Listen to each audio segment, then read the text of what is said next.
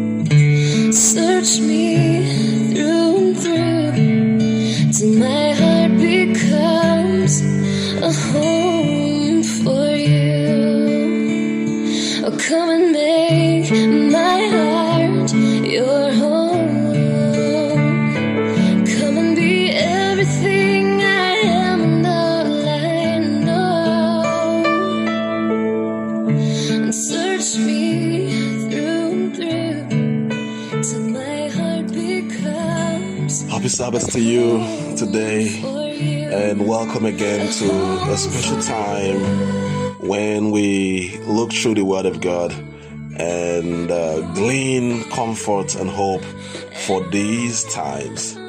And you would never imagine that in the context of education, we would talk about worship, but that's what it is today. And we give God all the glory for another week.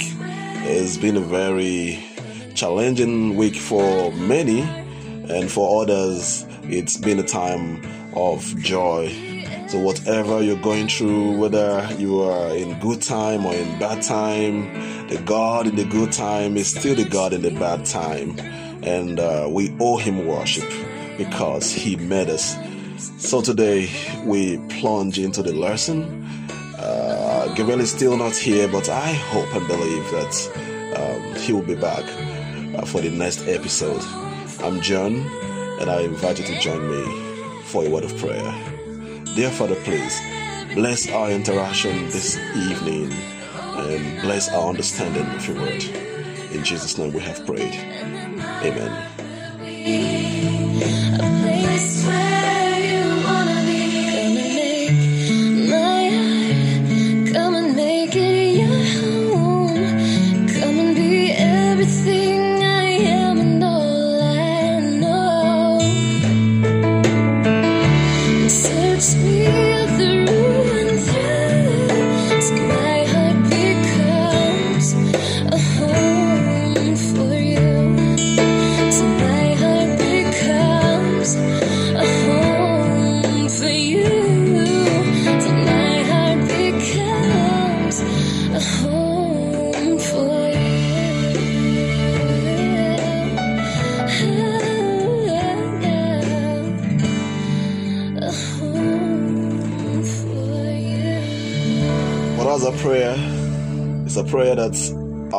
Hearts will become a home for God. And this week we are talking about worship in education. And the key text is found in First Chronicles 16, verse 29. Give to the Lord the glory due his name. Bring an offering and come before him. Oh, worship the Lord in the beauty of holiness. Trying to unpack this text, you'll find some fascinating ideas. Give to the Lord the glory due his name. It means that God deserves glory. If we are to glorify anyone, it has to be God. It has to be God and God alone. So give to the Lord the glory due his name and bring an offering and come before him. So in worship, you present an offering to the being being worshipped. The, the being that is worshipped receives offering. Even those who worship other beings other than God, they also appease. They also present, you know, you, you give mm-hmm. gift to a superior person. So God deserves our gift, our worship. He deserves everything, even our offering. He deserves them.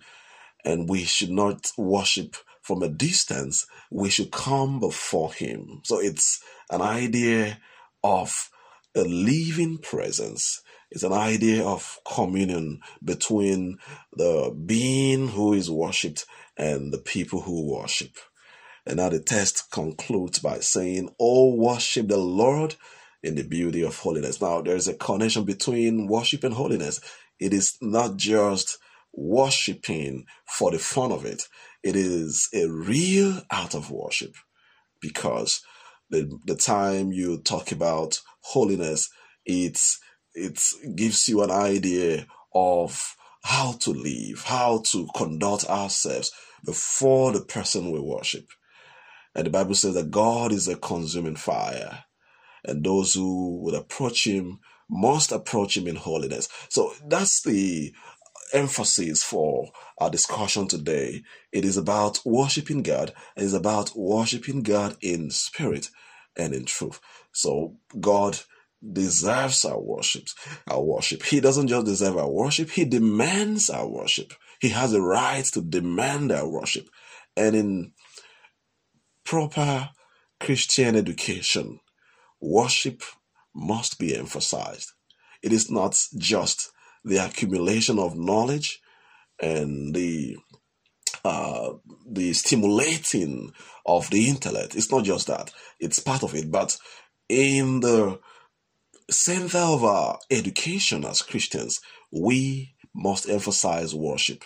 And now, I would have to say that this worship is not the worship of um, some great minds or some great books or some great ideas in the world or some great inventions.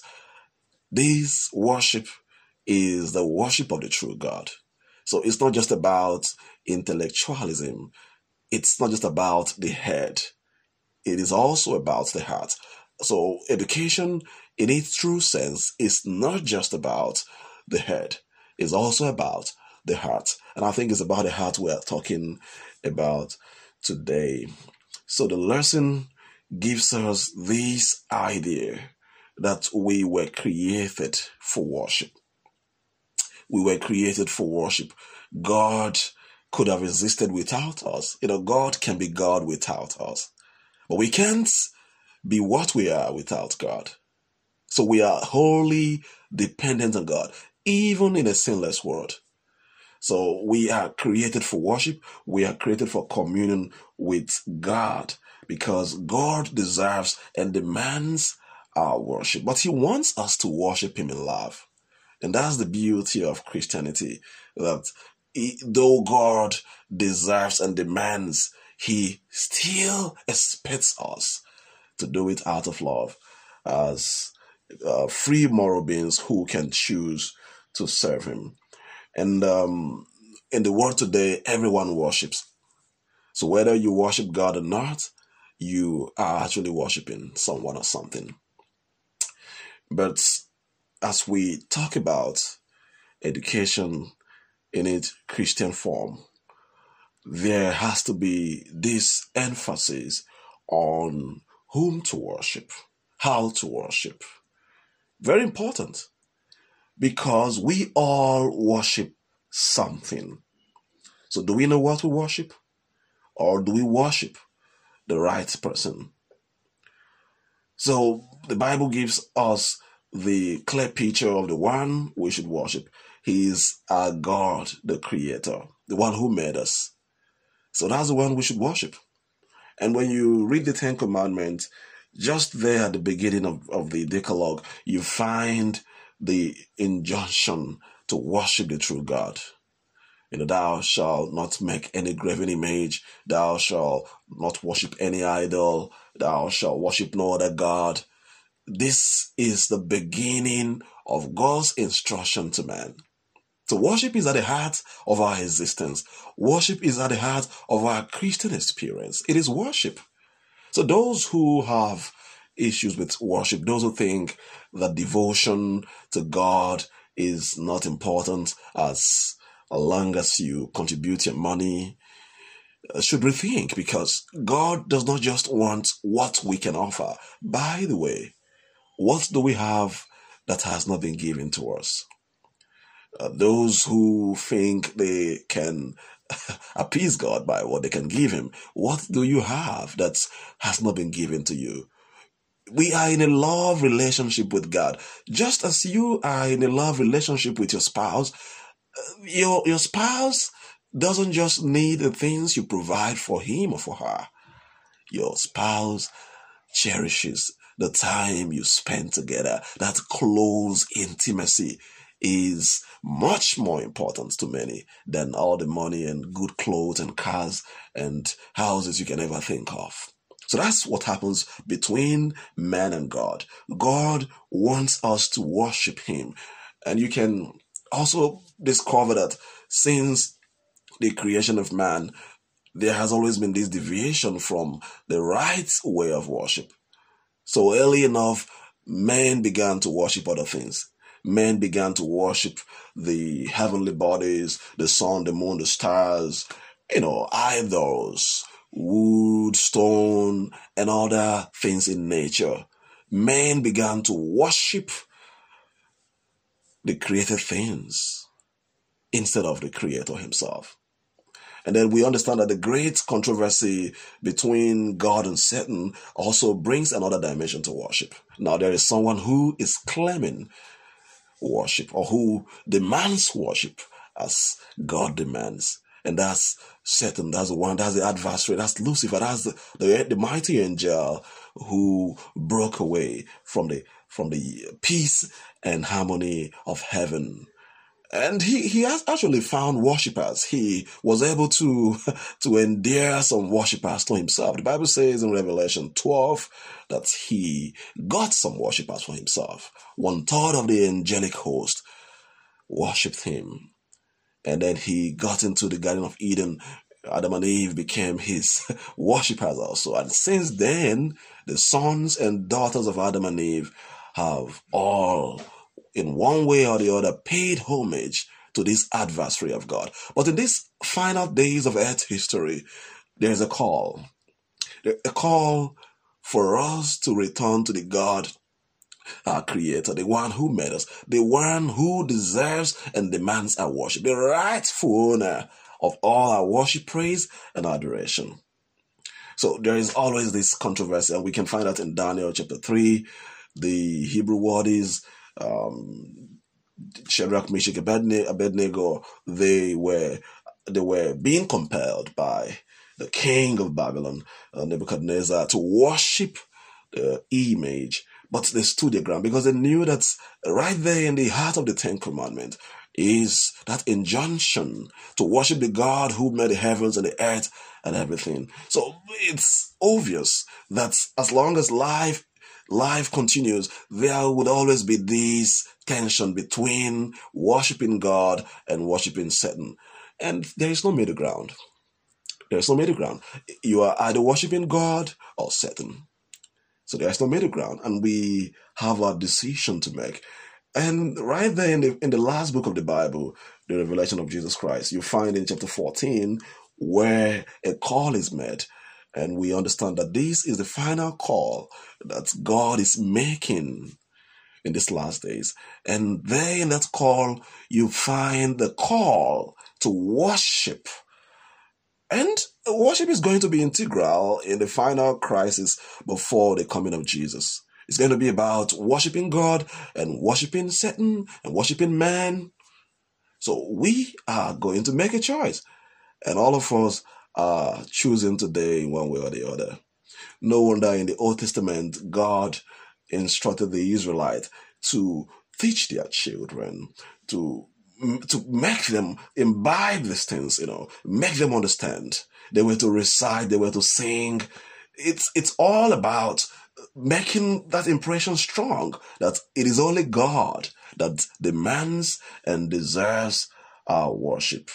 So everything you find in the Old Testament, all the uh, temple services, all the rites and festivals and feasts, they all pointed to the fact that God deserves our worship and is the rightful owner of our adoration and praise.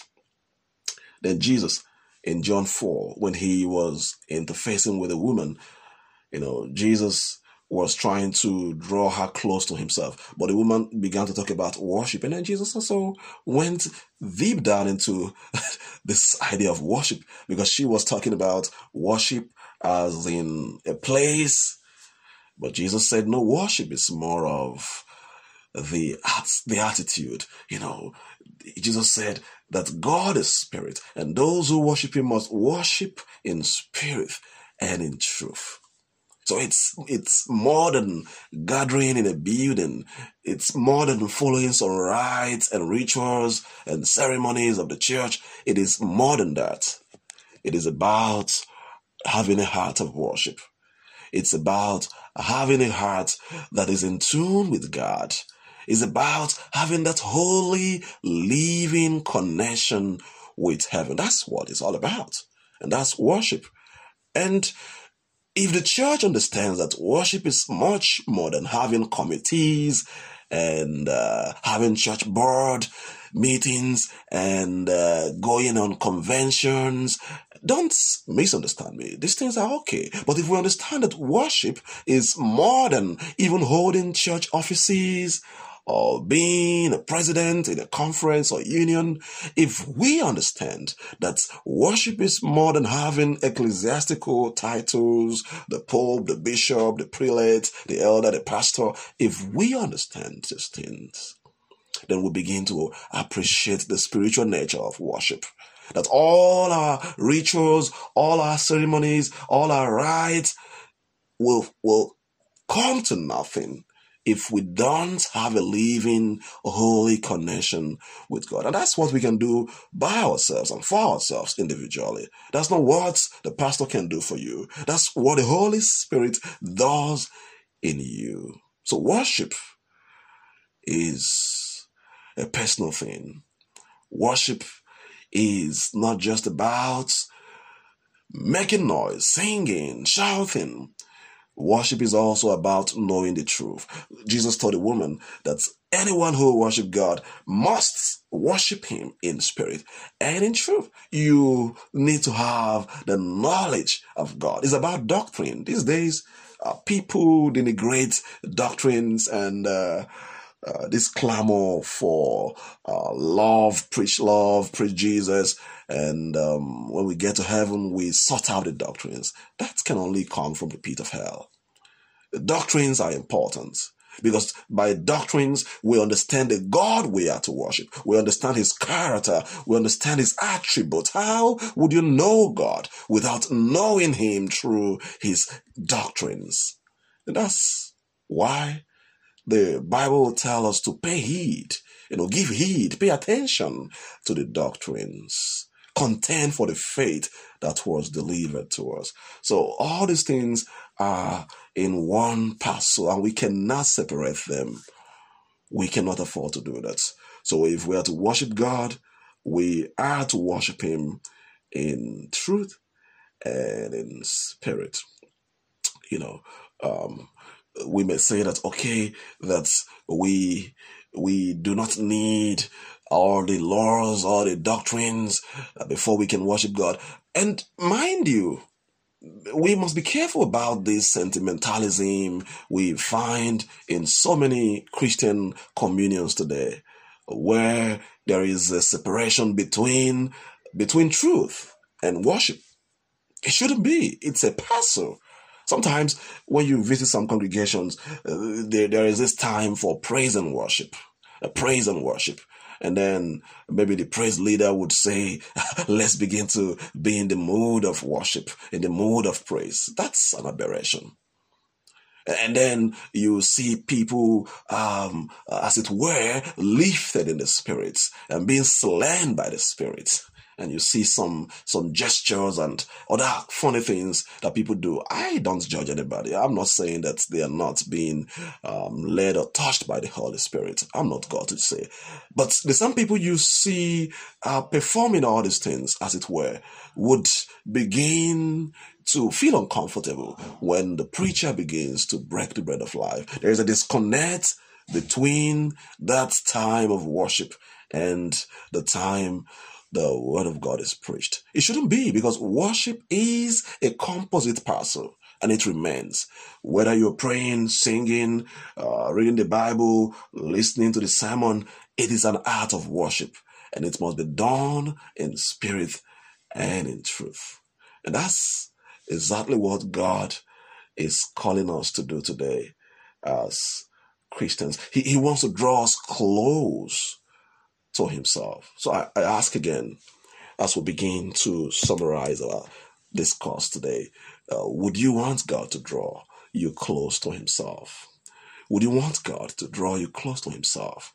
As Christians, we need the indwelling of the Holy Spirit. We need God to really have total control of us. He's either God of all or God of none.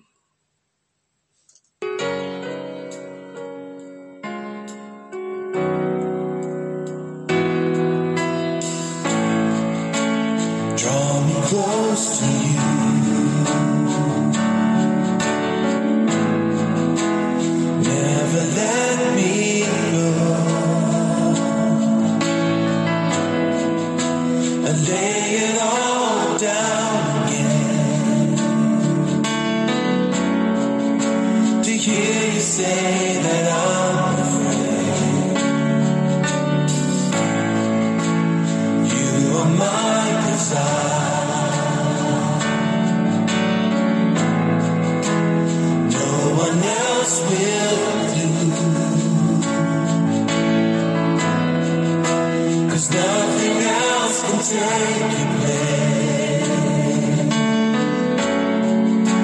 To feel the warmth of your embrace. Help me find a way. Bring me back to you.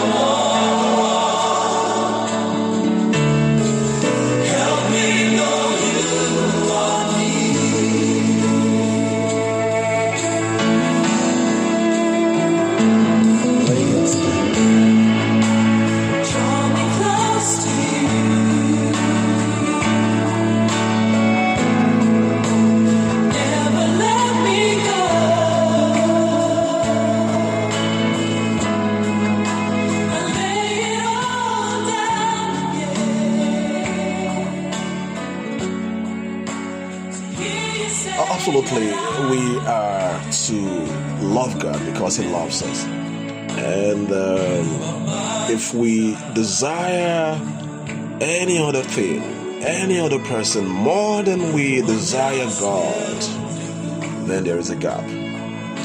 There's a gap. And uh, this lesson is a call for us to fill that gap. And that gap can only be filled by God Himself.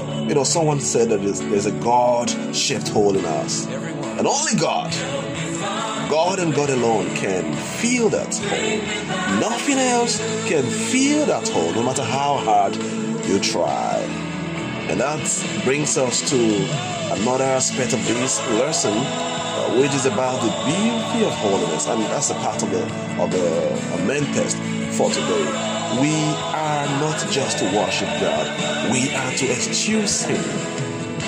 Because we cannot worship God in sin and unholiness. You see, God loves sinners. This is a very known fact in the scriptures that God loves sinners. When Jesus came to die, he didn't come to die because we were all sent. By the way, those he came to die for killed him. So God loves sinners. And our, our sin does not really change God's idea of us or how He loves us. You know, He won't love you less if you if you're a sinner. He loves you, and He He He's willing, and He has shown that on the cross that He's willing to do everything and anything for for man to be saved. So God loves us and uh, he he is near us, but he doesn't want to share that space with any other person, and that's the importance of what we are talking about in this lesson. That he wants us to eschew sin. The devil is very smart. I'm not praising him, but he's smart. You know, he's smart. He knows that as long as we live a life of sin, we cannot maintain that absolute connection with God. And then worship is sacrifice. Because how do you worship God when you're not worshiping God sincerely? God wants us to be honest and sincere in our worship. It's a thing of the heart. It's not about dressing well Sabbath morning, you know, tie and suits, and um, well well shaved and you're nice looking and you're carrying the Bible and you begin to preach and you espouse the scripture so beautifully that everybody is amazed. It's not about knowing the arguments. It's not about knowing the expression. It's not about eloquence, rhetorics, and all those. Those are quite important, I would say, but it is not about that. It's about holiness. And we can all agree that the, the church today, when I say the church, the Christian church, is losing it when it comes to teaching holiness. Uh, we we talk less of it because people become uncomfortable when when they are told how God wants us to live life. We can't worship God completely. So in education, it is not just about teaching the students all the arguments or the doctrines or the argument or the laws or the argument and all the positions. it's not about that. It's not about getting the best degrees, going to renowned schools and going to prestigious colleges and having uh, qualifications and all those. Fine and good. We need all those. We need all those. It's not about getting the award for the best students and all those. It's not about doing your doctoral work or your postdoctoral work in a completely new field. You know, you're the first in that field. It's not about that. All those ideas that you have were given to you by God. It's about worshiping the God who has given you that idea. I'd, I'd say that maybe at the end of the day, even some of the greatest men, when it comes to knowledge and wisdom, will be lost eternally. So, if wisdom, if knowledge, if your intel- in intellect can save you, then the death of Jesus would have been in vain. So I'm saying that we need to be careful. We need to watch it because the things God has endowed us with might turn out to be the obstacle, the hindrance to our salvation if we allow it to be so. God has actually blessed us with understanding, with intellect to facilitate, to enhance our knowledge of Him. But the tables have been turned by Satan, and we need to watch it. So we need to come to God in holiness. We're not saying that you need to wait until you are perfect, until you are good. You know, the church is not a place for saints. It is a place where saints are made. That's my own definition, by the way. You can't find it anywhere in the book. So you don't need to be perfect and holy before you come to God. It is by coming to God that He perfects your character, that He makes you holy, He sanctifies you. You know, sanctification means to make you holy. If there was ever a word like holify, to make you holy, to make you holy. So salvation is not just about justification. It's not about just paying the pe- the, the price for your sin or the penalty is about giving you power to live above sin. Who said, who said that the person saved by Jesus cannot live above sin? That's why he died. For us to overcome sin. That's why he died.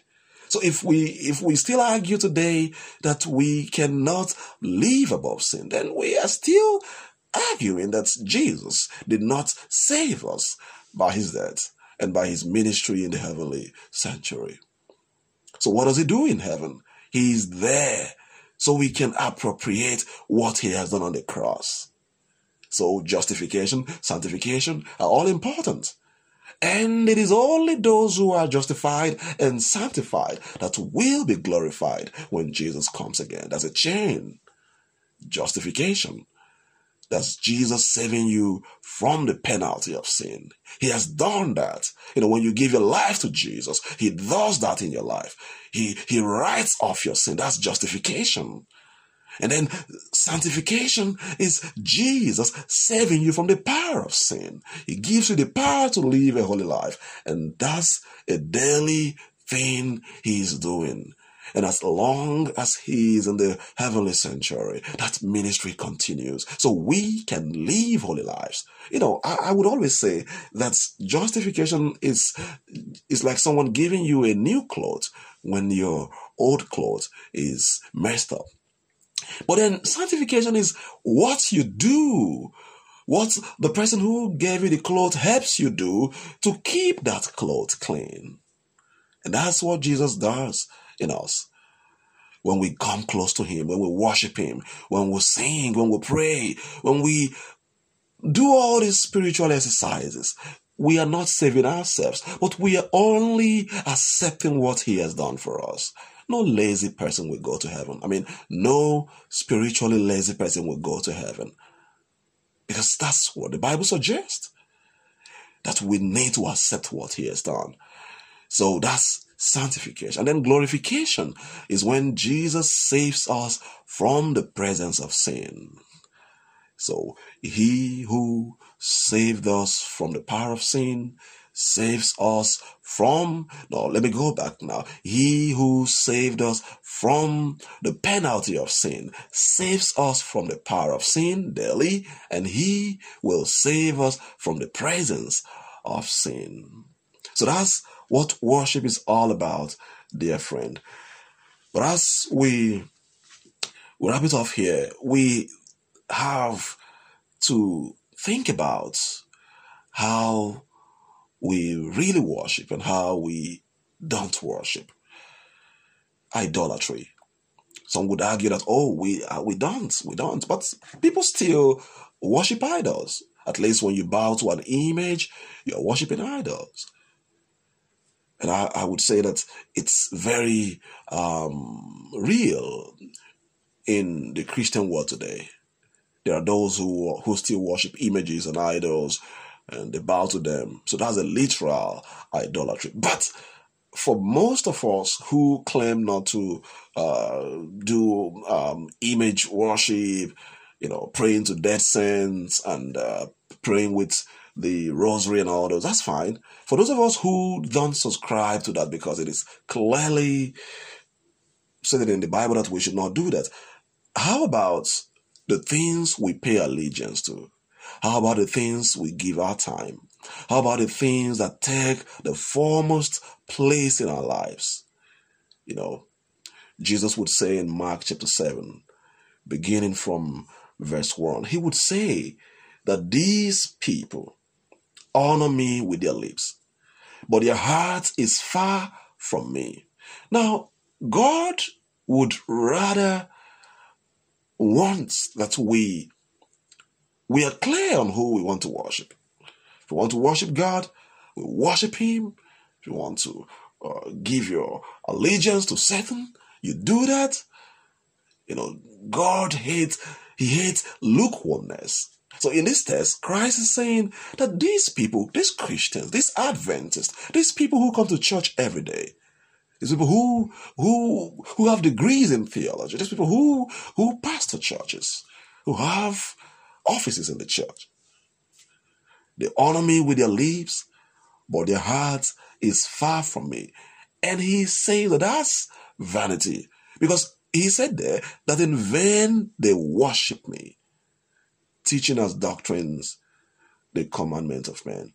Now you have to read that text by yourself to understand what Jesus was trying to pass across.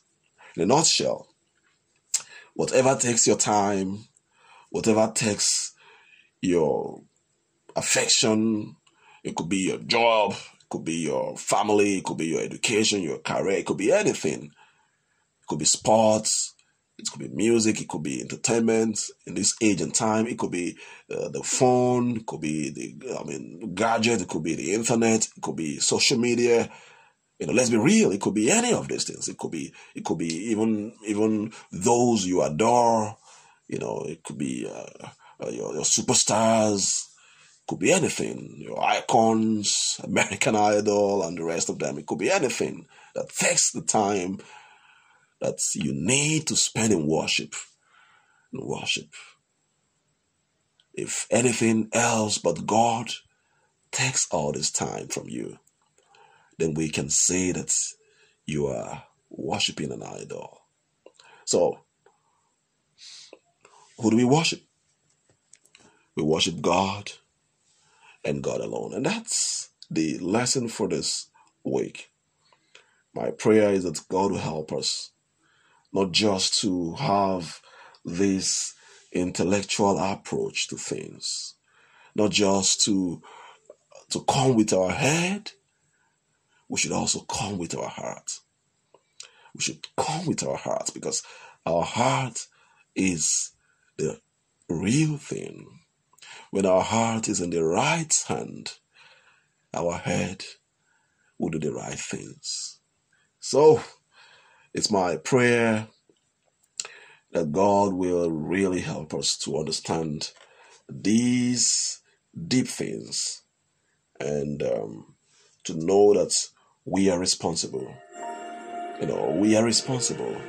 We are also accountable to worship God, to worship the one who has all powers in his hands, to worship the one who is the King of kings, to worship the one who created everything, to worship the one who is the only wise God, the one who was here before the world began. He's an eternal God, an everlasting God. The one who is above all the kingdoms of earth, past and present.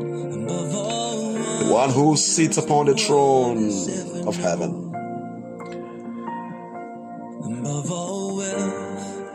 Even in your lack and poverty, He is altogether wealthy and rich.